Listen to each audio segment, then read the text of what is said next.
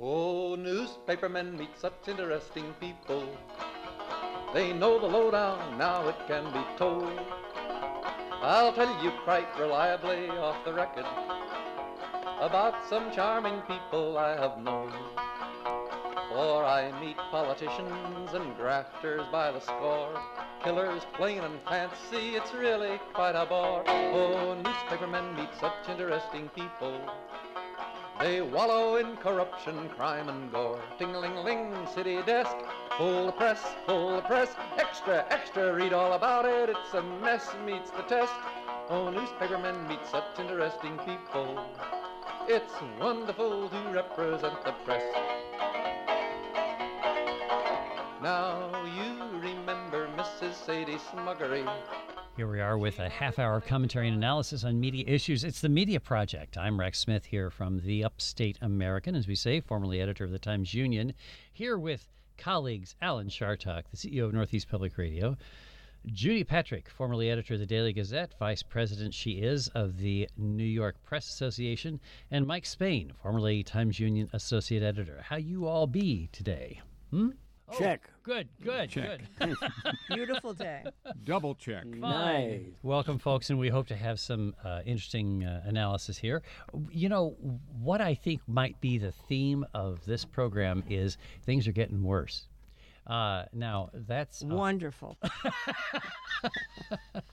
so all of you optimists here can just change to another station. No, no, really, I think we need to just talk about the fact that while we have witnessed uh, years of decline in the media industry, in the news industry, I should say, there are still ways in which the challenges remain, uh, and that as we move into a season of uh, what looks like we have a, a recession likely to follow, uh, there are layoffs coming Warner Brothers Discovery, Paramount, Walt Disney, Comcast, Roku. Uh, all of them have been laying off people, uh, and there are more to come. Gannett, the largest newspaper chain, uh, which just did layoffs in November, says there will be more before the end of the year. And it does lead you to wonder what you would tell a young person considering a career in journalism. Dr. Chartock, you are a professor, a professor, I say, and you have had young people who have followed your advice, I presume. Would you suggest anybody pursue this as a career? Absolutely, I would. And, uh, you know, I have all my life said, you know, it'll pass. This is a bad time. There'll be better times. Um, and compared to what? I mean, if you're not going to do journalism, what are you going to do?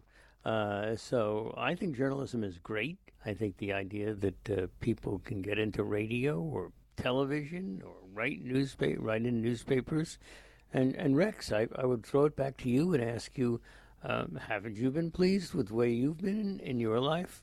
Yes, yes. I mean, I actually feel the same way, and I also would say uh, to young people who are thinking of pursuing studies in journalism that it's the skills you gain uh, of analyzing uh, material, of synthesizing, and of the, the writing skills. All of those things are a good reason to study the field, wouldn't you uh, say, Judy? Know, I agree that I look back on what I've done with my life, and being in journalism was a good thing. But uh, I just saw a Zip Recruiter survey. Journalism is the most regretted journalism career among U.S. graduates. The most 80 regretted major. I think re- re- most Yeah. regretted. Yeah, eighty-seven percent of journalism majors sur- surveyed in this poll regretted the choice of their major. They would have done something else if they only knew, um, and that is regrettable as well. Uh, very sad news. We are tough on our people, and, and a new generation of, of reporter journalists are you know, are not willing to work seven days a week, twenty four hours a day. I mean, we're as we come upon the holiday season, we know we all worked holidays, and young people today, you know, they're saying maybe I'm not going to work Christmas Eve or Christmas Day. Maybe I'm not going to work for such low pay that I have to drive the same car for ten years. I, I think we need to do a better job of making our profession more palatable to a new generation. Indeed, it has great rewards. You do, you can make a difference, but. Uh, uh, we need to really face up to the fact that our industry sometimes does not treat the people we rely on most, the content creators, better than we do. Mike Spain. Yeah, if a young person came to me and, and asked for advice, I'd say study journalism. I think the skills that you learn in journalism are applicable all over. You can apply it in business and industry and in your life. Learn to discern, learn to communicate better, and hopefully you'll turn it towards a career in journalism because we definitely need bright young people into it.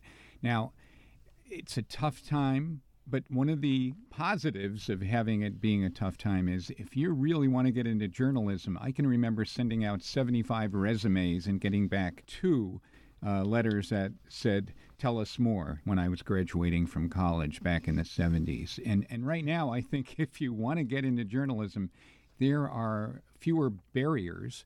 And it's something that, if it works for you, it'll it'll carry itself. It'll it'll be exhilarating, and you can see all the things you just said, Judy. You can see how it can be a very positive, you know, fulfilling career. It can help you enlighten people and make positive change on your community, on your state, on your country.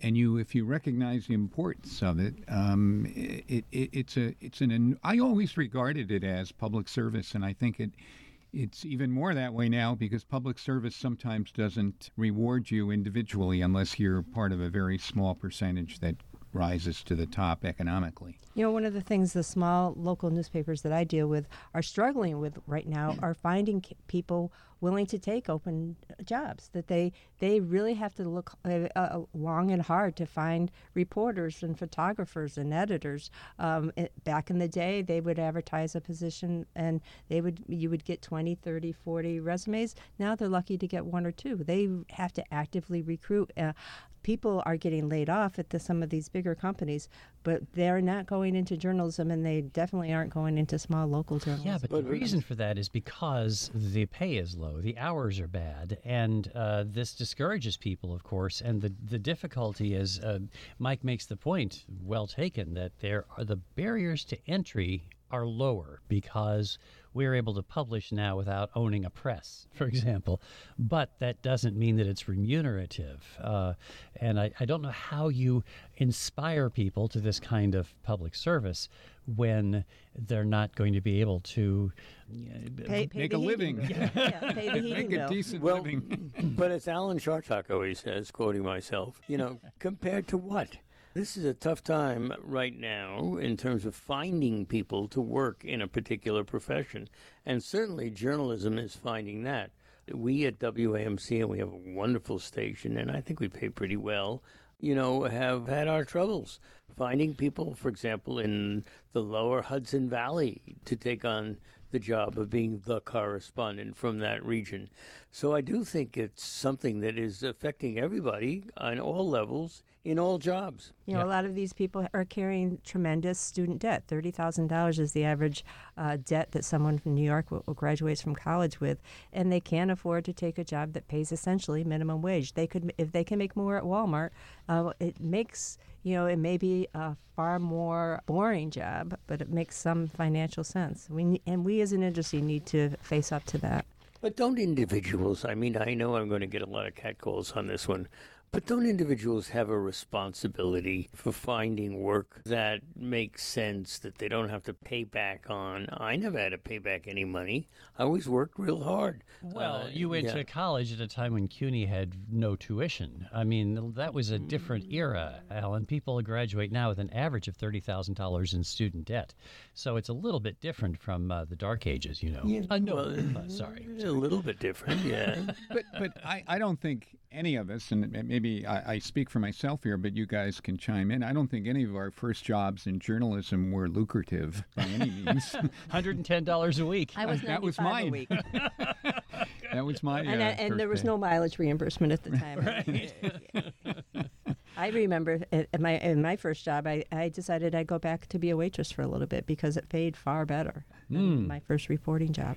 Yeah, you you combine that reality today, and I, I mean, I think the equivalent is there today. It's a very low-paying entry-level job, with the changes in our culture where people don't want to work nights and weekends, and they they look at the their life more fully in a sense, and their job is fit into their life. It isn't that their life completely surrenders to the job that they do. That that kind of uh, um, change and shift is really uh, making it difficult for editors and news directors to fill openings. So and, we, and we expect more of them. We want them to be on social media. We want them to take photos. We want them to do video.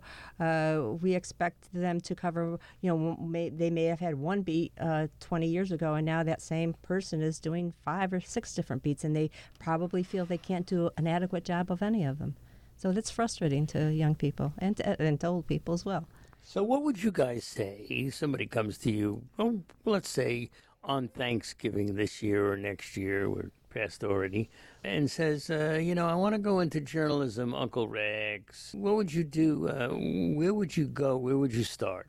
I think it's a great idea. I really do. I love the field of journalism. I think we need bright, capable people. I would urge them to major in something else. Uh, get some background in a field so that you have uh, strength from an issue standpoint, and take some maybe take some courses on the side so that you learn how to write. But a lot of journalism education needs to be done the same way that medical education is, and mm. that is uh, with in effect a residency. You learn by doing alongside people who are already practicing. So major in psychology or major in biology or well, whatever.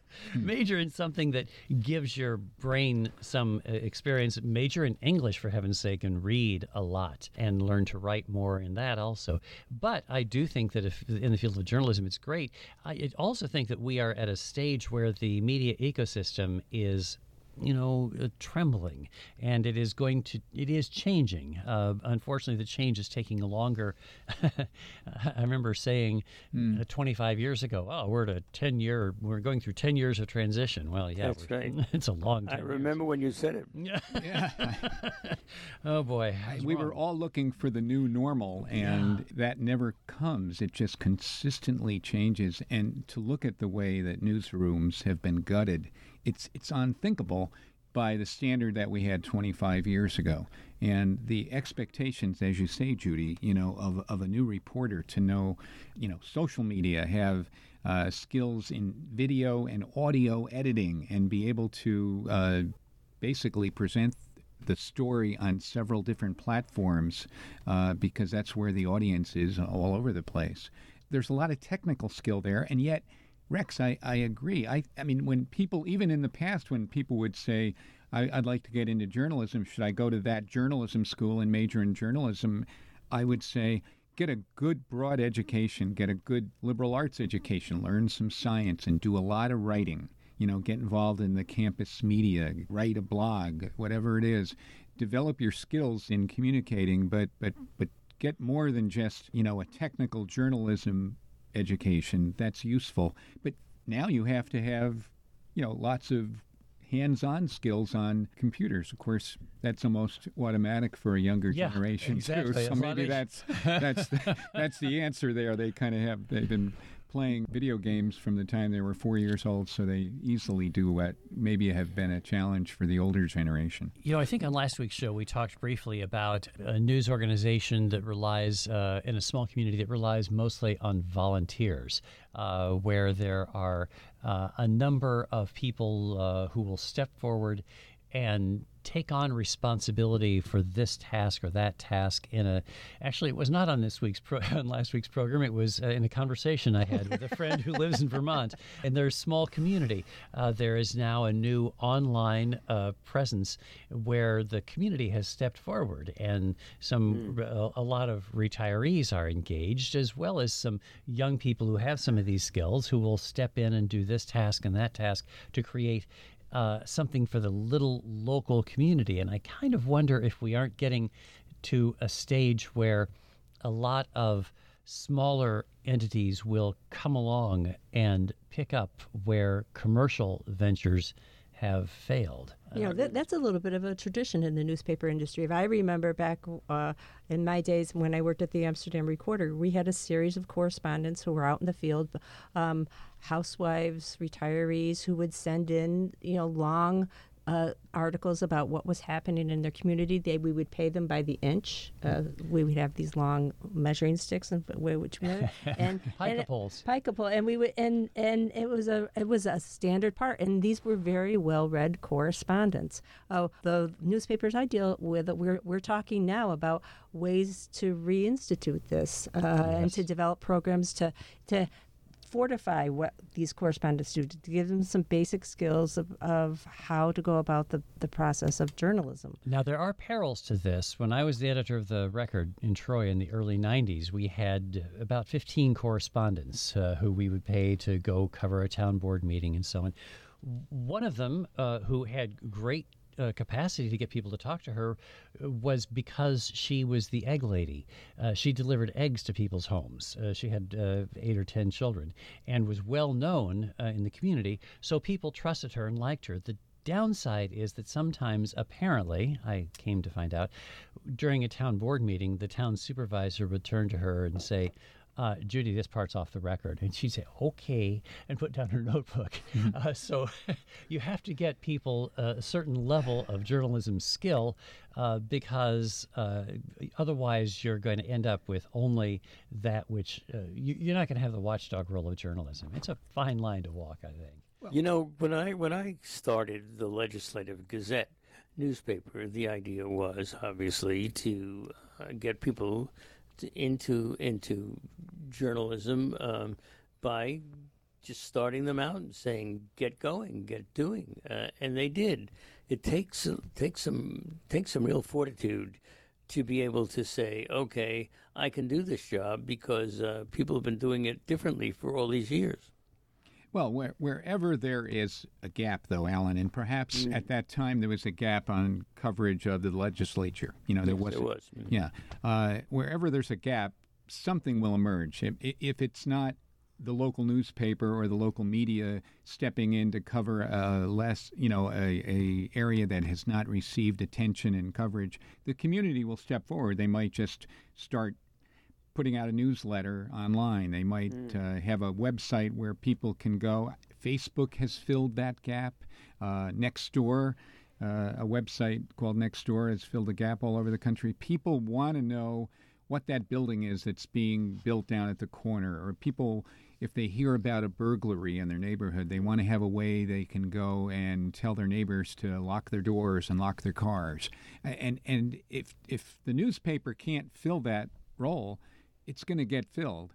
And that, in a way, uh, it, it's the transition you were talking about you expected 25 years ago, Rex. I mean, it, it continues, and what the role of the local news reporter is uh, has changed and changed and will change.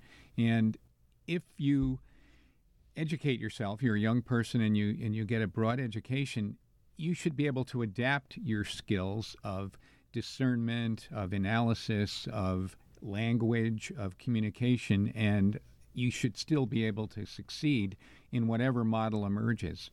Uh, I, would like to ask you guys if you've uh, thought uh, or read a lot about the models in Australia. Now they're looking at it in Canada, where uh, the media is is given legal authority to negotiate with the major, you know, companies like Facebook uh, and Google to to get back some of the money they uh, have invested in their local news operation that gets gleaned off and put online without any compensation for them. Is that the answer here in the U.S.? We've talked about that some on this program. Alan doesn't support it, but uh, yeah, speak for yourself, Rick. Alan doesn't like the idea of giving money to. Uh, uh, for-profit media. So, um, you know, is did I is that accurate, Alan? I don't want to misrepresent your point of view. You know, I'm so tired. I have no idea. well, you know, the word you used, Rex, for profit. If if they're really making a profit, well, then maybe that that's that, another dynamic. That's a good point. Yeah, yeah. you know, the difficulty with uh, a number of these. I, I hope you're right that something will come in to fill the vacuum. The difficulty of where we have news deserts now in so many places around the country is that we may get someplace, uh, we may get some small organizations that will step in to do the newsletter kind of work to say, why is that old Victorian house being torn down? Uh, what's the service station that's going to take its place? Maybe that will happen, but you won't get the watchdog reporting that uh, has become an important part of the media uh, diet. And you don't, uh, uh, but maybe we will lose that in part because of the lack of confidence, because, of course, the politicians who have constantly been telling people that they, the politicians, are to be trusted, and the independent news media covering them are not. Uh, you know, I don't understand why it is that people believe um, folks whose uh, careers hinge upon th- that level of trust from voters, uh, rather than than the media who are dedicated to trying to tell the truth. I, I, I really don't understand why uh, politicians now have more credibility, why Donald Trump is believed by people when the reporters covering him are not. Uh, explain that to me, Lucy. I don't get it, but it's. yeah, yeah, we've been fighting this for years now. Uh, th- there was a recent Knight Foundation Gallup poll that said that most Americans, a far, far great majority of Americans, believe that news media organizations always put money before their civic and their civic ri- uh, responsibilities. That they that they don't. I mean, I, I think we would all agree that uh, business interests are important for um, any media organization. You have to stay in business to do to do journalism. But these poll results indicate that Americans believe cynically believe that we just care about money. And uh, how can you how can you counteract that? Um, Well, to some extent, there, it's borne out by the truth. I mean, certain news media organizations like Fox News find that if they anger people and they and they are outrageous, I mean, it's not it's not the first time somebody realized sensationalism sells papers. Uh, you know, some there's some unethical journalism going on, but by and large, that that is. Uh, there are hardworking journalists and have been, and they're and they're devoted to telling the truth the best they can, and somehow that has been tarnished terribly in the last uh, ten years, and people's faith in journalism has has dropped, as you've noted, and it, it, that, that that makes it a, a huge climb to get back that credibility. You know, if I had if I had a nickel for every time someone said, "Oh, you're just writing that story to sell papers," I can tell you from a newspaper's perspective, a sensational story on the front page really does not increase newsstand sales. Does not. never No. has, never nope, will. Nope. You can't. Uh, y- people don't understand that that it is the record of credibility established over a long period of time that ultimately sustains a marketplace. It isn't. Uh, y- a single story might uh, excite people, but it doesn't sell a newspaper. And uh, and I presume it wouldn't. Uh, market uh, WAMC. It's not just for profits; it's the not for profits too. And I've never known a reporter uh, the the rank and file people who go out and get the stories and produce them. I've never known one who was out to uh, to try to make a buck for the company or who thought about. yeah, yeah, I, I have not either. That- that's a hilarious concept.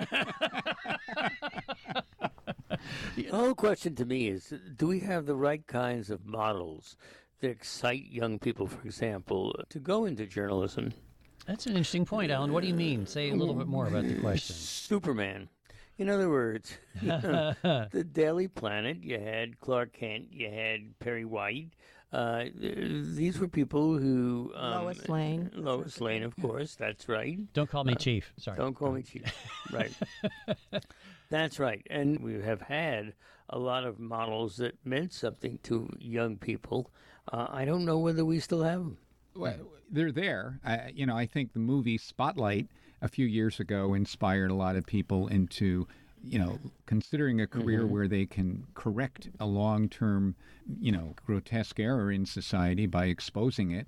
Uh, there's a new movie out about, uh, you know, the Harvey Weinstein, the whole the whole issue of exposing Harvey Weinstein and the way that people protected him and and and that ended up bringing him down and and basically began the Me Too movement. So I think people can be inspired. There's plenty of good stories, but it takes more than that. It takes stability. It takes uh, some level of assurance that you can have food on your table and gas in your uh, car.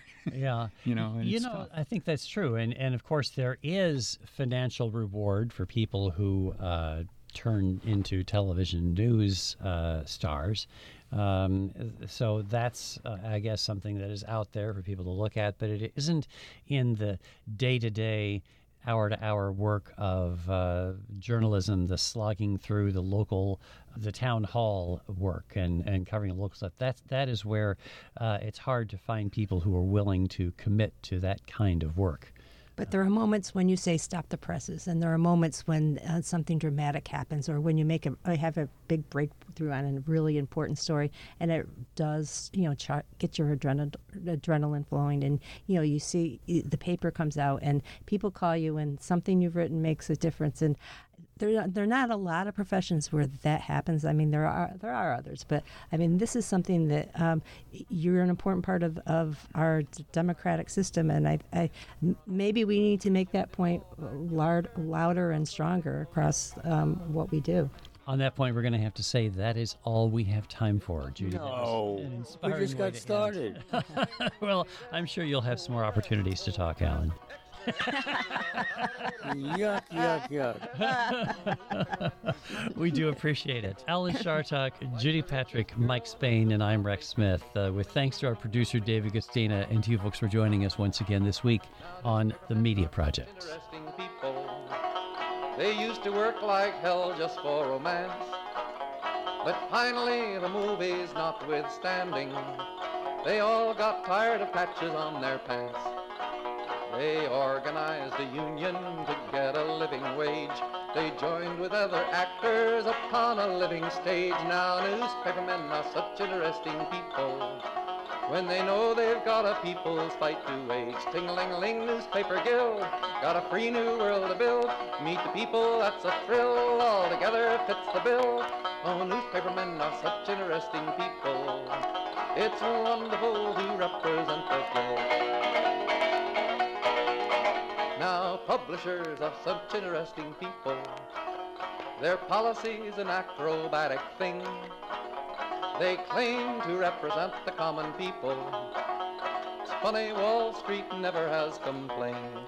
Ah, but publishers have worries, for publishers must go to working folks for readers and to big shots for their dough. Now publishers are such interesting people. It could be prostitution, I don't know. Ting-a-ling-a-ling, circulation, ting-a-ling-a-ling, advertising, get those readers, get that payoff. What a headache, what a mess. Oh, publishers are such interesting people. Let's give three cheers for freedom of the press.